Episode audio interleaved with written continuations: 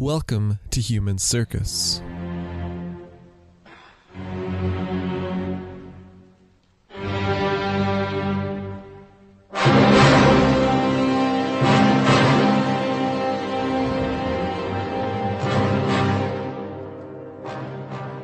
When the Patriarch of the Church of the East died and was mourned in February of 1281, his people did not mourn for long. They did not wait for weeks before finding a replacement, or argue for months, as could be the case with selecting a new pope. Church leaders came together quickly, on the day after the burial, according to our source, and, as we ended off with last episode, they did not look to a local as a replacement. Gathered there were metropolitans whose jurisdictions ranged from present day Iraq and Iran out to Turkey and China. With them were the nobles and governors, scribes, lawyers, and physicians of Baghdad. And all of these people put forth their ideas as to who should be elevated, with each having their own favorite. But eventually, they all arrived at a unanimous decision. Mar Yabalaha should be patriarch. Like the former patriarch before them, these worthies of the Church of the East were not only drawn to Yabalaha's committed spiritual seriousness, or his impressive interior life, though both may have been very much in evidence. Like Mar Denha, they were more enamored with the way he slotted into the political realities of the moment, just so. They required a person familiar with the Mongol tongues, customs, and governance, a person thought to be able to manage affairs with Mongol administrators to the benefit of their church in all of its widespread territories. And there, in their need, they had found one. Or at least, that is how our source presents the situation. We're told that the prospective hire did not see things entirely that way, though. He protested that he was deficient in education and in ecclesiastical doctrine, and that he was, besides, entirely ignorant of the Syriac language, which it was not proper for a patriarch to do without. But how real were his objections? The way it's set up in the text, he dreamed of receiving this power and of sharing its joys like fruits from a tree. So did he actually push back against the offer? And if he did, was it only formulaic, only performative? Of course, it's hard to know the answer now, but in any case, it seems that whatever problems were raised were not found harmful to his candidacy. The boy who had once overwhelmed opposition to his dream of going off to learn under the mountain monk had now lived to see another of his dreams fulfilled some 6,300 kilometers to the west. There had been threats under the previous patriarch of his being sent back east, but now Mar Yabalaha was to be patriarch, and his friend and mentor Rabban Barsauma wasn't going to need to worry anymore about being parceled off east either. Quite the opposite, actually. Hello and welcome. I'm Devin, and this is Human Circus Journeys in the Medieval World, following the stories of medieval travelers and exploring both their histories and the histories around them. In Patreon related news, I see that we are closing in on our next goal, just $14 a month away. When we reach that, I'll be adding bonus material onto new episodes for patrons listening on their Patreon feed. So if you can help me get there, please do. And speaking of which, thanks go out to my newest patrons, Paul, Etienne, and Scott, for your support. Thank you each very much.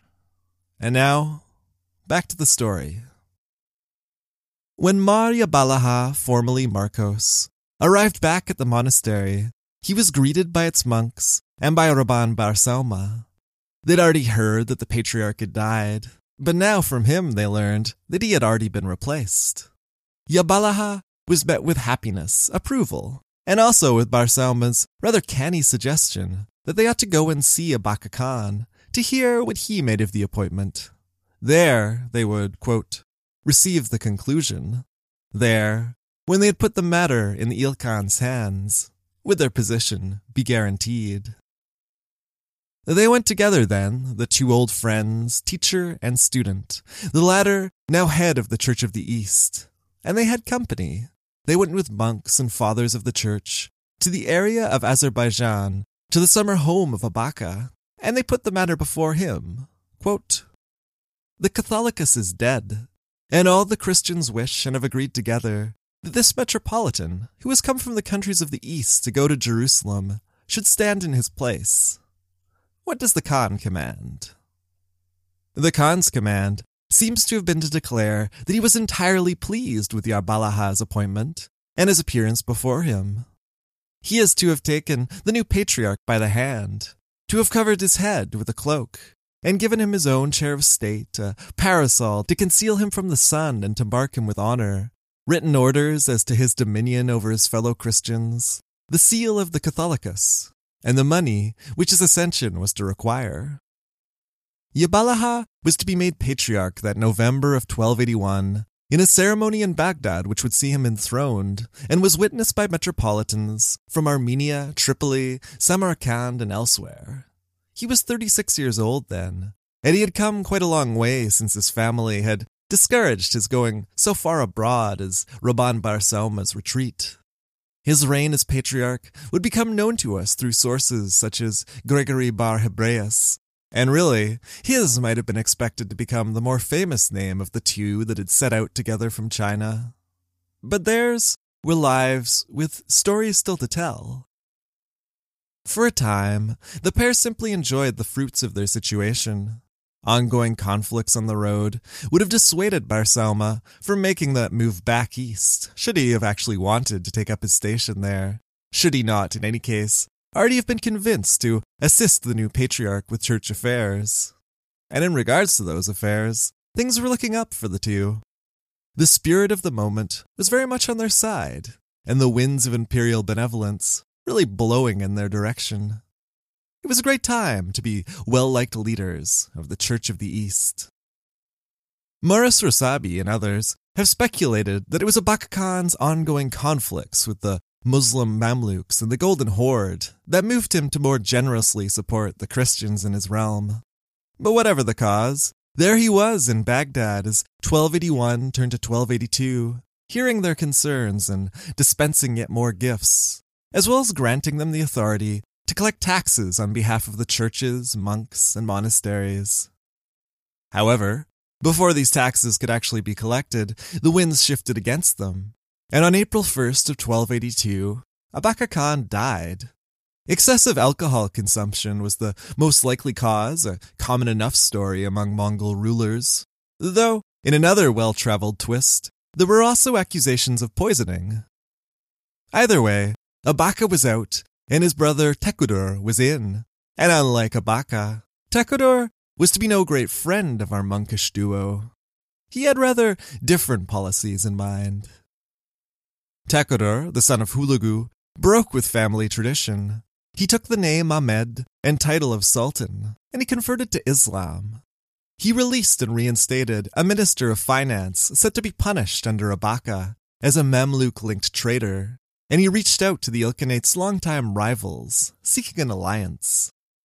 There seems to have been little danger that the Mamluks were going to accept this offered hand. They actually seized the members of his embassy and greeted the attempt with extreme mistrust. But Ahmed's conversion, as much a state matter as one of private religiosity, alarmed not a few Buddhist, Christian, and other concerned Mongols. And as you may have picked up by now, the smooth and bloodless transfer of power was not always carried off well within the Mongol Empire. A lot of very powerful people would have felt ignored, disrespected, and also suddenly distant from power, as Ahmed pursued avenues not usually followed by his family. There had been his decision to ignore the counsel of those who wished to continue the war on the Mamluks. And then there was the immense amount of time he spent in Sufi ceremonies, a practice which, according to one source, caused him to entirely ignore matters of governance. On top of this, where Ahmed was taking action, it did little to reassure those worried for the impact of his Islamic rule. There is some possibility here that Ahmed's Islamizing policies have been overblown by his enemies, that complaints to Kublai Khan that the Ilkhan was somehow un-Mongol were grounded more in the quite familiar struggle for power among Mongol royalty rather than discomfort over a new and unfamiliar Ilkhanid direction. But whatever combination of factors was driving it, opposition soon coalesced around Abaka's son, Argun. And in all of this, it seems that Barsauma and Yabalaha were caught up in the middle of the struggle for power that followed their benefactor's death, and that their enemies, or perhaps only jealous rivals, took advantage of the moment. According to our sources, two of these rivals, a metropolitan and a bishop, set their sights on our two main characters and also on a governor of Mosul. They decided to use the political upheaval to take what the three had and to make it their own. These, quote, envious old men had connections close to the Ilkhan, that reinstated finance minister among them, and the two enlisted their allies' help in getting close to Ahmed to denounce the two monks. And it seems like there was no shortage of this sort of thing going around. There are stories, for example, of the Dervish Hassan, a close associate of Ahmed, fabricating tales of mass murder on the part of his own competition, and trying to stir the Sultan to vengeful punishments. In the case of Barsauma and Yabalaha, it was claimed that their hearts were with the Sultan's nephew Argun, that they, along with that governor, had written treasonable things against Ahmed to Kublai Khan himself, that they had told the great Khan that Ahmed had abandoned the way of his fathers. And the accused faced these charges in person, bewildered in front of the Sultan and his judges, asking, What have we done? Only to be informed that the, quote, holy men and the scribes and the men of their communion had made accusations against them before the Khan. Then witnesses were brought forth, one after the other, to personally attest to these charges. While this was all quite troubling, Yabalaha proved himself a quick thinker under pressure. If the issue was with their written communications to Kublai, then surely the matter was easily settled, for the judges had only to fetch back the messengers and see for themselves what was written. If it was treasonous, Yabalaha said, then he would die ungrudgingly and in his own blood. But if it was not, then he left it up to those judges to ensure that justice was his. Of course, this was pretty reasonable, and however much our source may play against Ahmed, and it does refer to him as, quote, lacking knowledge and education, his judges allowed that they could indeed simply pursue the messengers and find out what the message was. So, issue resolved, we might think. Patriarch status restored, we might think. But then again, no, it was not. The judges would do the reasonable thing and send for those messengers, the messages would be reviewed, and it would be found that our friends were indeed guiltless. But that wasn't going to get them off the hook right away. This was not a press a button and receive an answer type scenario. It was going to take time to track down those post people, making their way towards China. It was a long walk or ride, and someone somewhere in the system was not totally keen on the response getting back quickly. In our text, we can imagine the whole thing playing out in a Kafkaesque judicial nightmare. The monks knew their own actions, but they did not know what was to become of them. They did not know what had become of sending for the couriers and attempting to clear their name. They did not know if the messages that had been sent would be the ones that were read. They only knew that they'd made their case, but that the patriarch's authority had been taken from him, and then later that they had spent a biblical 40 days imprisoned in, quote, great anxiety, bitter suffering, and anguish all day long. Matters seemed to have been touch and go for the two, with the Ilkhan said to, quote, thirst to shed Yabalaha's blood, just as the thirsty man longs for cool waters. Only the intervention of Ahmed's Christian mother and certain counselors prevented him from following through on this wish. Eventually, the accused were released, but their situation still looked bleak, vulnerable to the whims of Ahmed and to the plotting of their rivals. But another change was about to come, one which, once again, would be signaled in a vision experienced by the man who had been Marcos. While in prayer, he received this vision, and from it, he knew that he would never see Sultan Ahmed again. As predictions go, it seems to me a rather ambiguous one, Something along the lines of Croesus finding from the oracle that were he to go to war against King Cyrus, a great empire would fall. But Yabalaha appears to have been entirely confident that the vision was not indicating his own imminent death. And soon enough, there was another vision in support of his interpretation.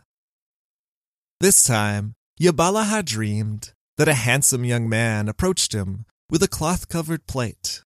Stand up, he was told, and eat what is here on this dish. He took it, and underneath the cloth, he found the boiled head of a man, which he proceeded to eat almost in its entirety, leaving only the jaw. Do you know what you've eaten? the young man asked then, a little unnecessarily, you might think. But when Yabalaha shook his head no, the answer came. This was the head of Sultan Ahmed. Yabalaha sat bolt upright, frightened out of his sleep, and days later, the news followed that Sultan Ahmed had died and Arghun Khan now ruled. Yet another Mongol civil war of succession had played itself out. Ahmed's argument had been that he had every bit as much the same right to their father Hulagu's throne as Abaka. He had only temporarily given over his share of rule to his brother, and now, now it had been his turn. But his rule had badly divided officers of the royal household, as they took the part of Ahmed or Arghun, and even the royal family itself was split. Ahmed's own mother seems to have sided with Arghun and brought supporters to his cause. And in early 1284, the Sultan had a younger brother arrested and then killed for having plotted against him. Ahmed had at first experienced success against his nephew's challenge. He'd hunted Arghun and his armies and finally encircled and captured him on July 11th, 1284. But then he'd made a shocking blunder. Perhaps he thought further entanglement in such affairs beneath him, or simply tired of the war. Maybe he, quite understandably, had no great appetite for seeing his nephew slain. He did not stay to see Arghun trampled beneath horses' hooves, his rebellion and body ground into the dirt. He left the matter to others and turned for home. As he headed back to his comforts, behind him, those others saw the opportunity for what it was Rather than solidifying Ahmed's rule by killing his nephew, they freed Argun and rallied round an opposition that was soon stronger than ever, emboldened by the defection of those closest to Ahmed, and quickly going on the offensive. They now hunted the Sultan. Ahmed sought to look to the Ilkhanate's rivals in the Golden Horde for assistance, but he was too slow to react, too late, and increasingly too lacking in allies to turn to. He was seized by his own followers, handed over to Arghun, and on the 10th of August, 1284, less than a month after he'd thought himself the victor in capturing Arghun, he himself was executed. Arghun was said to be sad, reluctant to kill him, but he was not going to repeat his uncle's mistake. The death meant big changes were coming for the Ilkhanate, and for our friends Barsauma and Yabalaha. And we'll get to those changes right after this quick break.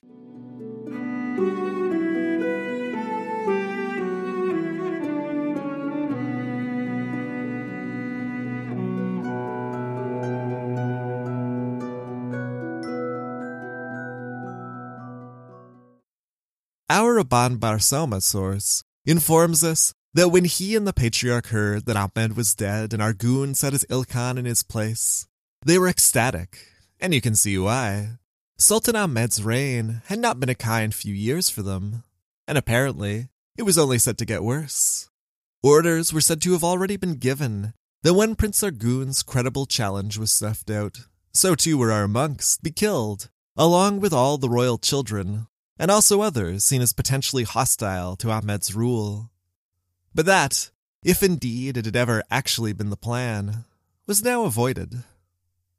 Barsauma and Yabalaha went happily off to see the new Ilkhan, to pay their respects, offer congratulations, and solidify their own positions in the wake of all that chaos.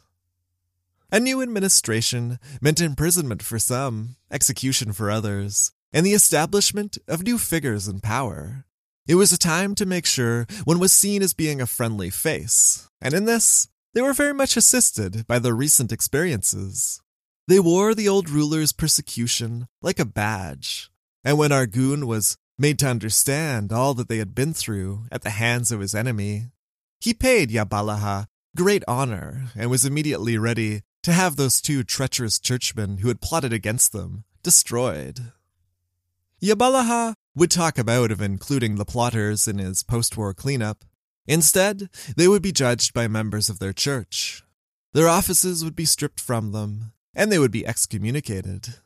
Peace had returned to the lives of our protagonists.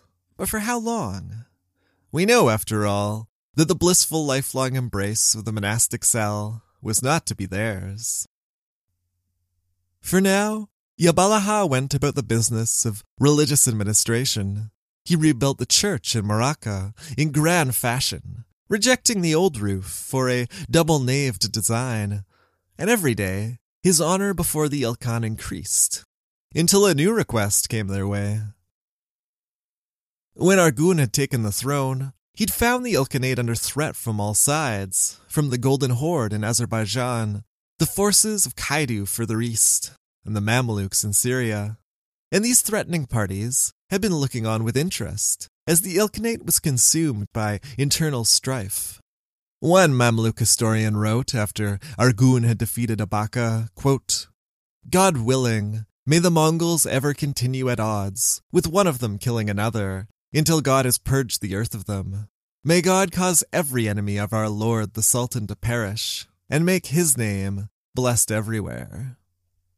Argun's most powerful ally, on the other hand, was Kublai Khan, who was much too distant to otherwise engage to be of much assistance. And local supporters, such as Lesser Armenia, were not powerful enough. Other solutions were needed, and he looked, as his father had, to Western Europe.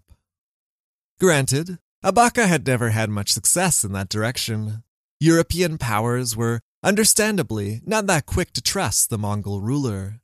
The memory of the terror from the east that had halted in Central Europe before rolling back was not so terribly long ago. And besides, they had their own concerns and difficulties local wars or crushing financial issues that made ventures to the Ilkhanate's part of town difficult to accomplish. And that was, broadly speaking, all still true in the 1280s. King Edward of England, for example, may well have wanted to come. He'd been a lifelong proponent of crusading and demonstrated an indisputable enthusiasm for it. But then there was the revolt to deal with in Wales. There was always something. However, plans were in the air for crusade. Pope Honorius and Edward had been in negotiations over an expedition that had been proposed to take place by 1285, and perhaps a little Ilkhanate assistance against the Mamluks would be a welcome possibility. Such had been Argun's thinking when he sent his first ambassador in 1285, and such was still the case in 1287, when he thought to try again. As with his previous attempt, he wanted someone to elicit Christian sympathies, and also someone impressive, well traveled, and fluent in the languages of the world, someone experienced and comfortable in moving among different cultures. That someone sounded very much like our friend Rabban Barsauma, and when Argun came asking, that was exactly what Yabalaha thought too. He made a suggestion to Argun, who thought the choice an excellent one, and to Barsauma, who was, somewhat surprisingly, very enthusiastic. He said, according to our source, that he desired it greatly, that he longed to go. From the Ilkhan, Barsauma was given letters to the rulers whose lands he would travel through, and gifts for each. He was given gold in abundance, and thirty good riding animals. From Yabalaha, he received more letters and gifts for the Pope. But there, the parting was more difficult. The two had sworn some twelve years earlier that they were never to be separated, but now that was exactly what was to happen.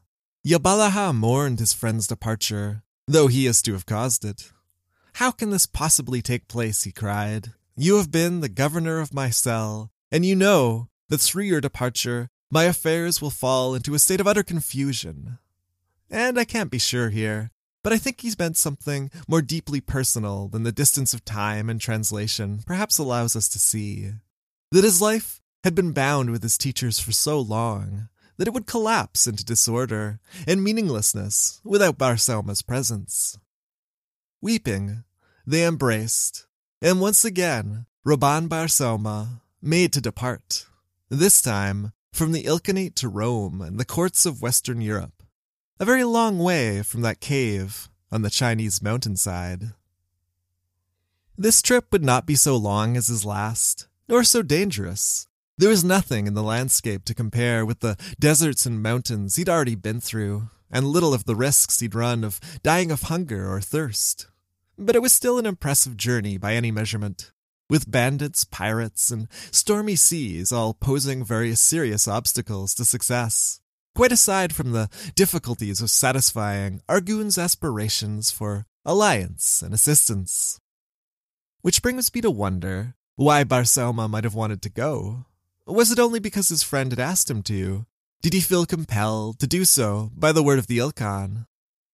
As Rossabi points out, it was likely very similar to the impetus for having first left China. The holy sites and relics of the Byzantine Empire and of Latin Christian Europe were probably much more important to him than any Ilkhanid diplomatic goals. For one reason or another, Rabban Bar Sauma left in early 1287 on the second great leg of his life's journey.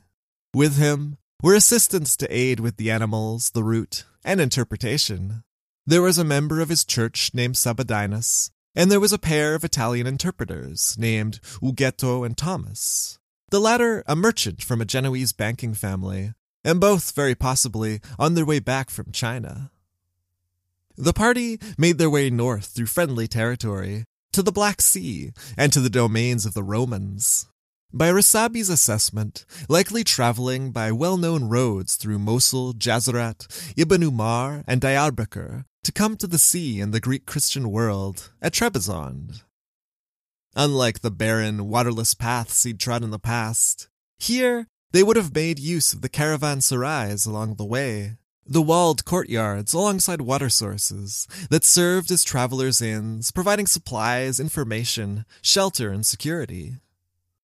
From the coast, they put out on a ship crowded with 300 other passengers, the Eastern Christian apparently winning his Eastern Roman audience over with daily sermons and talks. The voyage was not long, just along the coast of the Black Sea to Constantinople. But reefs, shallows, storms, and active pirates made it potentially a very uncomfortable one. Fortunately for these travelers, nothing of the sort troubled them on their trip. They came safely to the city of Constantinople, and two young men were sent up to the palace gates to make it known that an ambassador had arrived from Arghun Khan. That accomplished, orders came back the other way, and Barsauma was greeted with great ceremony and honor, brought into the city, and taken to a large house, a mansion which was to be theirs while they were in Constantinople. Having rested his legs there, he then made his way to the palace to pay his respects to the Byzantine Emperor, Andronicus II. Now, the reign of Andronicus II is not regarded as having been a particularly successful one. He was going to oversee a long decline, punctuated by the Paleologan Civil War and the loss of much of Anatolia to Turks such as the early Ottomans, as well as a great deal of European territory to the Bulgars. And all of that was still to come, not yet written into the story by the time of Barsauma's 1287 arrival. However, Andronicus already faced difficulties that might have prevented him from responding to an Ilkhanid request for military support. Since becoming sole emperor upon the death of his father in 1282, he had faced a crippling financial crisis, severe enough to make him disband his navy. He may not have had the funds to help, if even he wanted to. There was also the Byzantine attitude towards the Ilkhanate at that time to be considered. The emperor's father had married his daughter, Andronicus's sister, to Abaka, but he had cautiously avoided becoming entangled in Ilkhanid conflicts, both internal and external.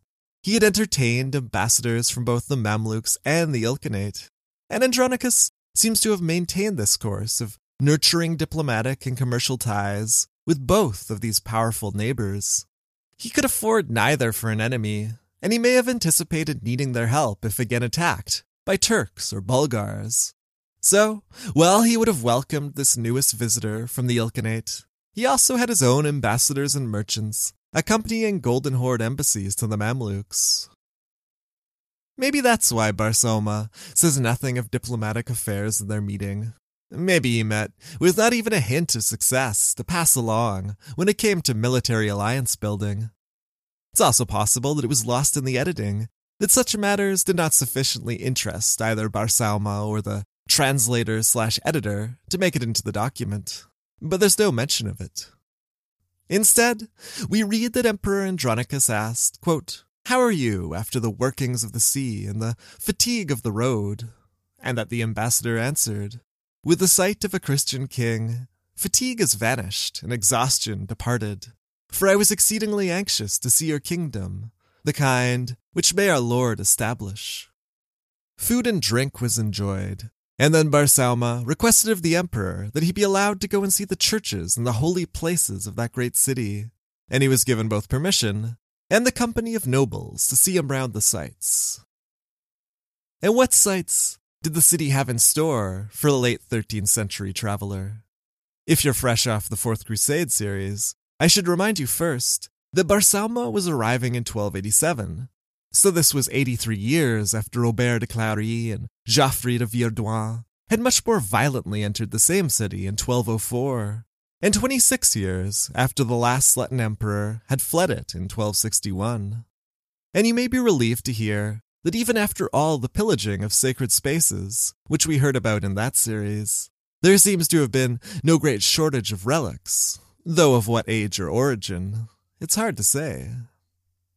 Barsauma reported first going to the Church of Divine Wisdom, the Hagia Sophia, its 360 pillars all in marble, and its dome, 180 feet high, set upon four arches and ringed by 40 windows. It was, he said, impossible to describe to one who has not seen it, and to say how high and how spacious it was.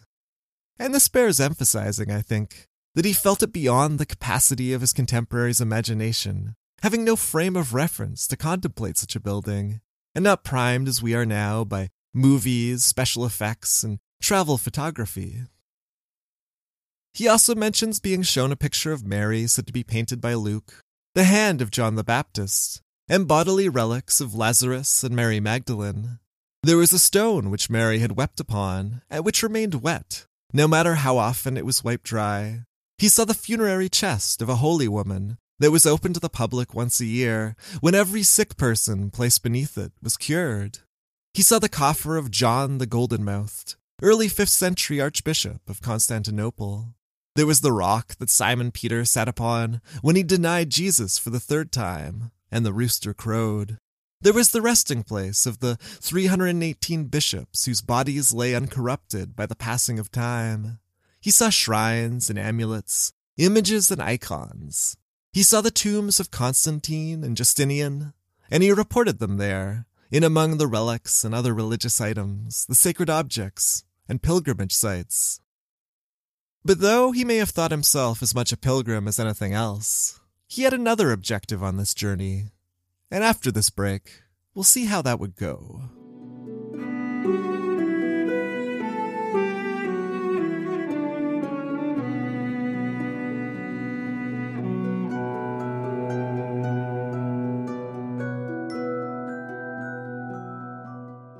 Support for this podcast and the following message come from Corient. Corient provides wealth management services centered around you. They focus on exceeding your expectations and simplifying your life. Corient has been helping high achievers just like you enjoy their lives more fully, preserve their wealth, and provide for the people, causes, and communities they care about. As one of the largest integrated fee only registered investment advisors in the U.S., Corient has deeply experienced teams in 23 strategic locations. Corient has extensive knowledge spanning the full spectrum of planning, investing, lending, and money management disciplines. Leverage Corient's exclusive network of experts to craft custom solutions designed to help you reach your financial goals, no matter how complex they may be. Real wealth requires real solutions. For more information, connect with a wealth advisor today at corient.com. That's C O R I E N T.com. Corient.com. His tour of the city complete, Rabban Barsauma appeared before Andronicus again. He gave the emperor his thanks for his hospitality and for the things he had been allowed to see, and he was given gold, silver, and permission to depart. There was one last holy sight to be seen on the way out, a Roman monastery on the shore where in boxes of silver were the purported heads of John Chrysostom and Pope Sylvester. And then it was to the sea. It was a terrible sea, he said, where very many thousands of people had perished. And he wasn't wrong about that. Bad weather, bad captains, and bad cases of piracy could all bring death or miserable misadventure. But it was for all of that not so terrible. Not so terrible that it didn't form a well traveled web of interconnectivity on the eastern Mediterranean. Like many, many others, Rabban Barsauma did not succumb to the crossing. It was exhausting, he said, and he was a man who knew hard travel, but also not so young as he used to be, now sixty years old and with seven years having passed since he had last went on a long trip. He doesn't record particular sources of the exhaustion, natural or otherwise, but he does mention stories of a great serpent, though not one he saw, and he does mention seeing something pretty exciting on the way. There was, quote, a mountain from which smoke ascended all the day long, and in the night time fire showed itself on it, and no man was able to approach the neighborhood of it because of the stench of sulfur. He had, of course, seen a volcano on his crossing, Specifically, he had seen the eruption of Mount Etna on Sicily in June of 1287. That aside, he gives no further details of his time at sea, only that he arrived after two months of toil and weariness. But Rossabi points out that this time frame itself is potentially noteworthy. The voyage, by his estimate, should have lasted less than one month. So what had happened? It could simply be that there had been an unrecorded stop or two on the way, or maybe something had happened to that ship on the open seas. There was certainly going to be something that happened when they arrived in Napoli. The text reads as if they'd hardly entered the city, made their presence known, and been greeted and honored when violence broke out. And this was not a drunken punch up at the docks either. Rabban Barsauma and his companions watched in amazement from the roof of the mansion they'd been assigned as an immense battle was fought before them in the Bay of Naples. What they were witnessing was a chapter in what's generally termed the War of the Sicilian Vespers, and this requires that I rewind here a little. The Vespers in question would be the evening prayers at the Church of the Holy Spirit on the edges of Palermo on March 30th, 1282. That was where and when years of resentment had spilled over against the occupying French soldiers of Charles of Anjou. A drunken officer is said to have put hands on a married local woman, and her husband to have promptly stabbed him to death. The other soldiers had leapt in, and then the other locals. As word went forth from the church, there had been a general massacre of the French in Palermo, and then, as that word had spread to other towns and cities, the massacre had spread also. What started as an altercation quickly became a rebellion. And it spread and it grew, its leaders reaching out to Pope Martin IV for help against Charles' inevitable response. But finding little sympathy and less support, they looked to get themselves another monarch and some measure of protection from the storm to come. They looked to Peter or Pedro III of Aragon, or rather, they looked to his wife Constance, who was daughter and heir of Manfred, the last Hohenstaufen king of Sicily, and they asked if she might now accept her throne. As it happened, she would, and on September 4th of that year, 1282, Peter, who had brought a substantial army with him, was made king of Sicily. Queen Constance would be as regent in Messina, near the northeastern tip of the island. Neither Peter nor Charles much wanted full blown warfare. Neither they nor their lords would have much wanted to pay for it. So there was much diplomatic jockeying, there was some skirmishing, there was actually a duel proposed and agreed to, to take place in Bordeaux.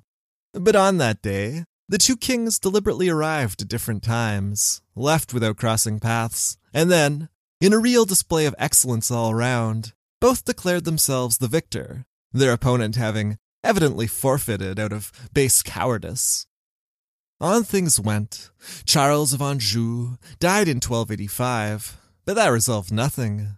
If anything, it added to the confusion, as the Sicilians, three years now having passed since the rebellion, now found themselves with three ostensible rulers. Peter of Aragon, who really had concerns elsewhere, such as being subjected to the Aragonese Crusade, which I won't get into here, and was represented by his wife and regent Constance. Charles' son, Charles of Salerno, who had blundered into an Aragonese fleet when out aboard some new galleys and was, as a result, now a prisoner, and the Pope, for Pope Martin now recognized neither king's legitimacy and had declared his own consequent authority over the island.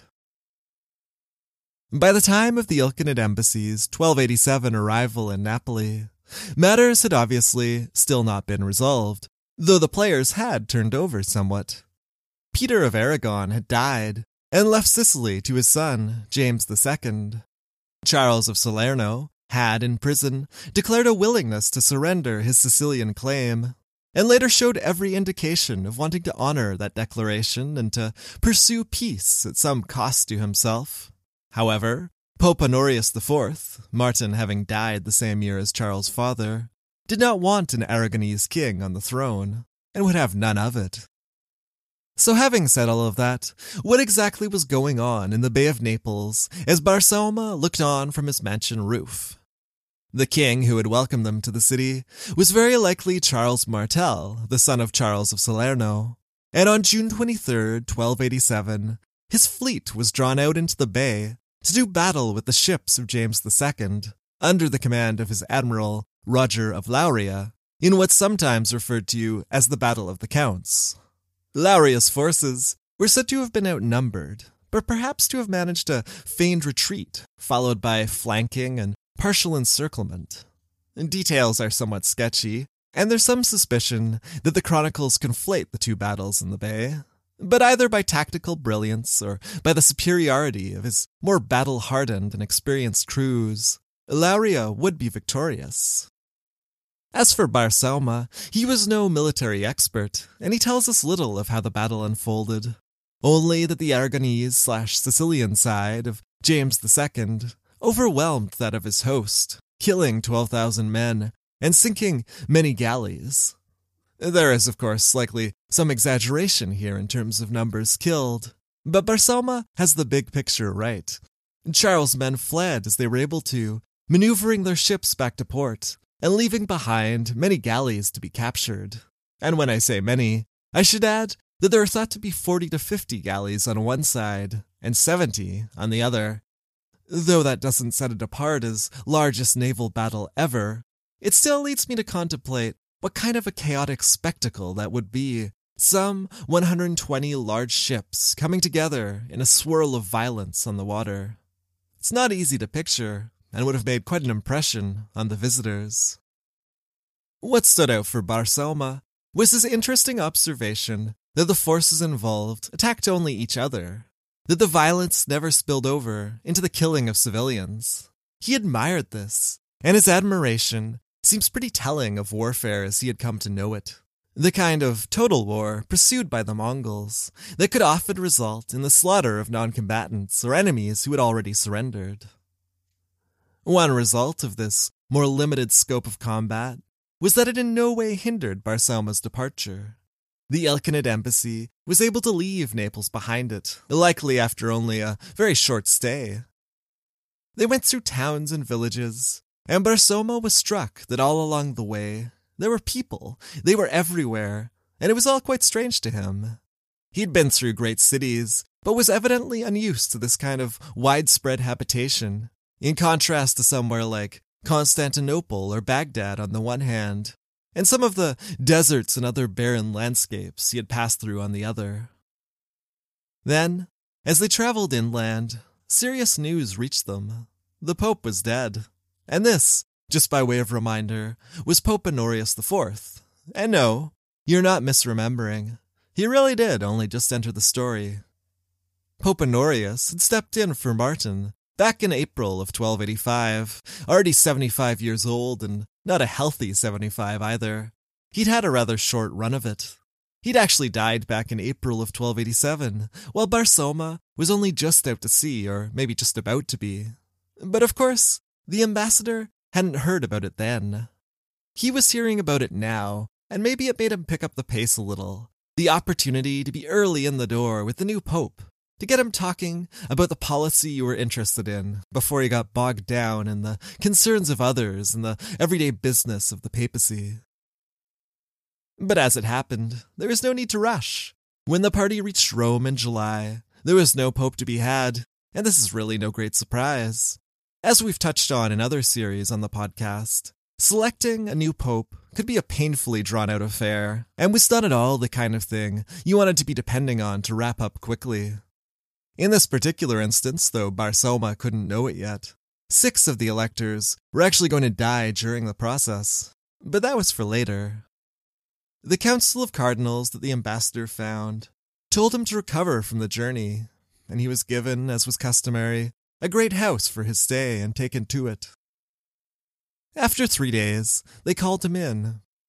What is your quarter of the world, and why have you come? For what purpose have you come hither? they asked. And he told them, The Mongols and the Catholicos of the East have sent me to the Pope concerning the matter of Jerusalem and they have sent letters with me. For the present, rest yourself, they said, and we will discuss the matter together later. And so he did, leaving the cardinals and retiring to wait for further word from them. And that is where we'll leave him for now, his audience in Rome having not quite yet gone exactly as hoped. Next episode, I'll get into his fascinating conversation with the Cardinals as they quiz him on all manner of religious matters. And we'll see him see the sights of Italy and of France. We'll see him meet with the King of England. All that and more next time.